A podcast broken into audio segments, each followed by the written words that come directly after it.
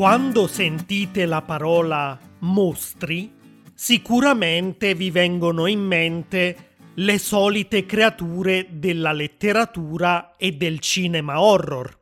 Frankenstein, vampiri, lupi mannari, i gremlins, tutti personaggi dall'aspetto inquietante e spesso anche malvagi e pericolosi.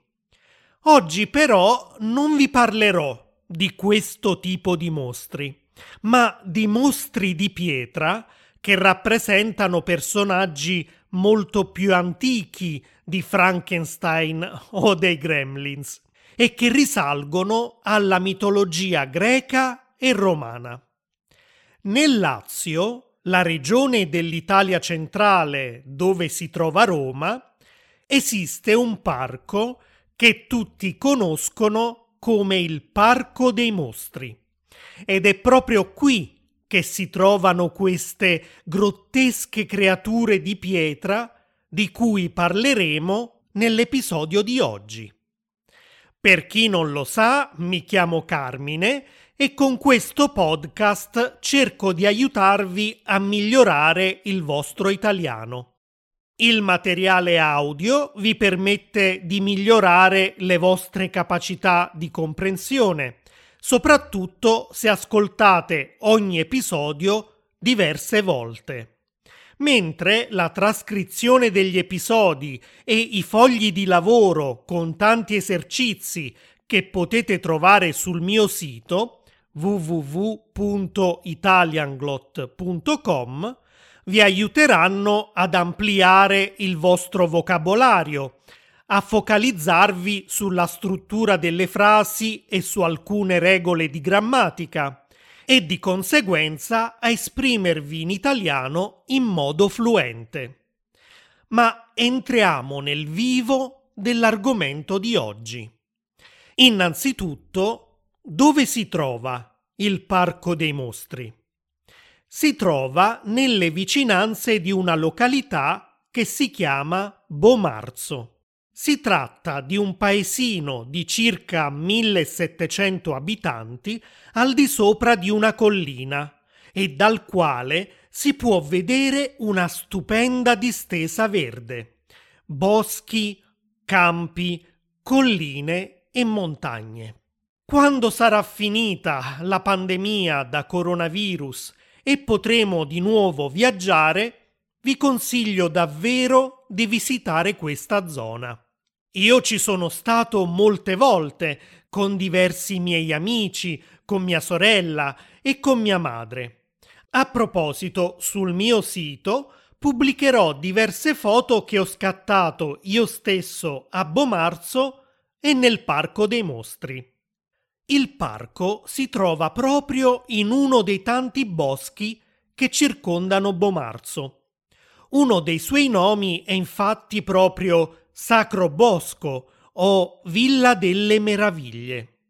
Il principe Pier Francesco Orsini, che aveva fatto costruire questo parco nel 1547, lo chiamava semplicemente il Boschetto.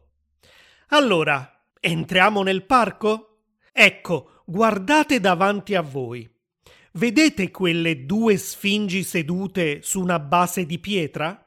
Sono le guardiane del parco, proprio come la Sfinge di Ghisa in Egitto, secondo la leggenda, proteggeva l'ingresso all'antica città di Tebe.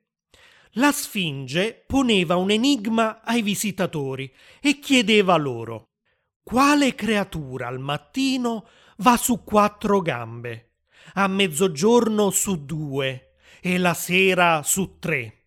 Se il viaggiatore rispondeva correttamente, poteva passare, altrimenti la Sfinge lo divorava. A proposito, voi sapete qual è la risposta all'enigma della Sfinge? Lasciate un commento sul mio sito con la vostra risposta e io vi dirò se avete indovinato. Ad ogni modo, proprio come quella egiziana, come vedete, anche qui nel bosco sacro le sfingi sono delle figure mitologiche mostruose con il corpo di leone e la testa di donna. Non vi preoccupate però, perché queste non ci pongono nessun enigma, anche se... Cosa c'è scritto al di sotto di una delle due? Tu che entri qui, fai attenzione a quello che vedi e poi dimmi se tante meraviglie sono fatte per inganno o per l'arte. Non è esattamente un enigma, ma è comunque una frase un po' misteriosa. In effetti, come vedrete fra poco, il parco è pieno di scritte e simboli strani, molti dei quali gli storici e gli esperti dell'arte ancora non sono riusciti a spiegare. Cosa vogliono dire? Non si sa. Ma è proprio questo il bello di questo parco, no? Perfino il pittore surrealista Salvador Dalí che ha visitato il parco nel 1948, l'ha definito come un'invenzione storica unica. Ma continuiamo il nostro tour. Guardate laggiù adesso. Vedete quella enorme testa che spunta dalla terra con la bocca aperta e quei grossi denti squadrati? Quello è Proteo Glauco. Proteo e Glauco, nella mitologia greca, erano figli di Poseidone, il dio del mare. Proteo era capace di vedere il futuro, mentre Glauco aveva scoperto che quando i pesci che aveva pescato toccavano un'erba particolare, tornavano in vita.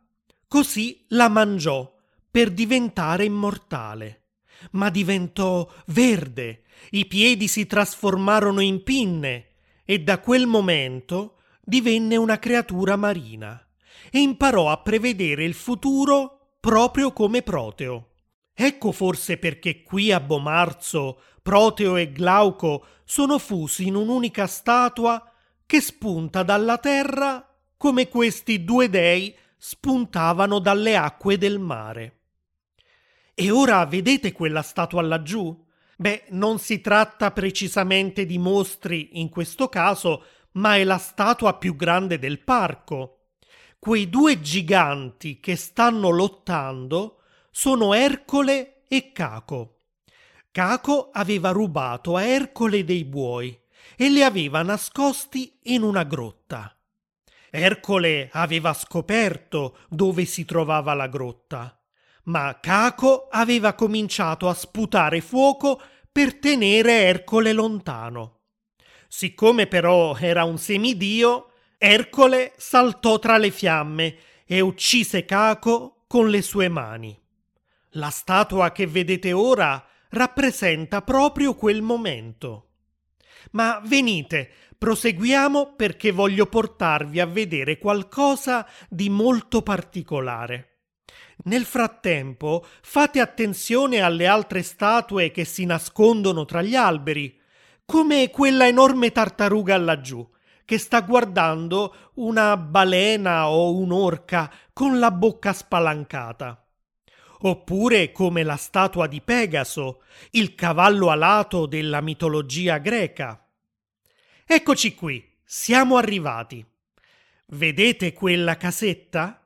Non notate niente di strano? Esatto, le sue pareti sono inclinate. Per questo si chiama la casa pendente, proprio come la torre di Pisa. Venite, proviamo a entrare. Dobbiamo attraversare quel piccolo ponte lassù, perché l'entrata si trova al piano superiore. Ed eccoci qua. Allora, cosa ne pensate? Lo sapevo. Vi sembra di perdere l'equilibrio, vero? Ma non vi preoccupate, è solo un effetto ottico, perché il pavimento in realtà non è inclinato, lo sono solo le pareti. Ma ritorniamo a vedere mostri adesso, come quel drago dall'espressione furiosa. Per forza, sta cercando di difendersi mentre quei tre animali ai suoi piedi lo stanno attaccando. Ormai non si capisce bene che animali siano. Qualcuno pensa che siano dei leoni, altri che siano un cane, un leone e un lupo. qualunque tipo di animali siano, adesso vorrei che guardaste laggiù. Impressionante, vero? Quella enorme testa con la bocca aperta è il simbolo del parco. Si chiama l'orco. Esatto, proprio come gli orchi delle favole, quelli che mangiano i bambini. In realtà, nella mitologia romana, Orco era il dio degli inferi. Ma venite, saliamo quei gradini, così possiamo andare dritti dritti nella sua bocca. E sì, perché la sua bocca, in realtà, è l'entrata di una camera scavata nella pietra. Leggete la scritta sulle sue labbra. Dice Lasciate ogni pensiero, voi che entrate.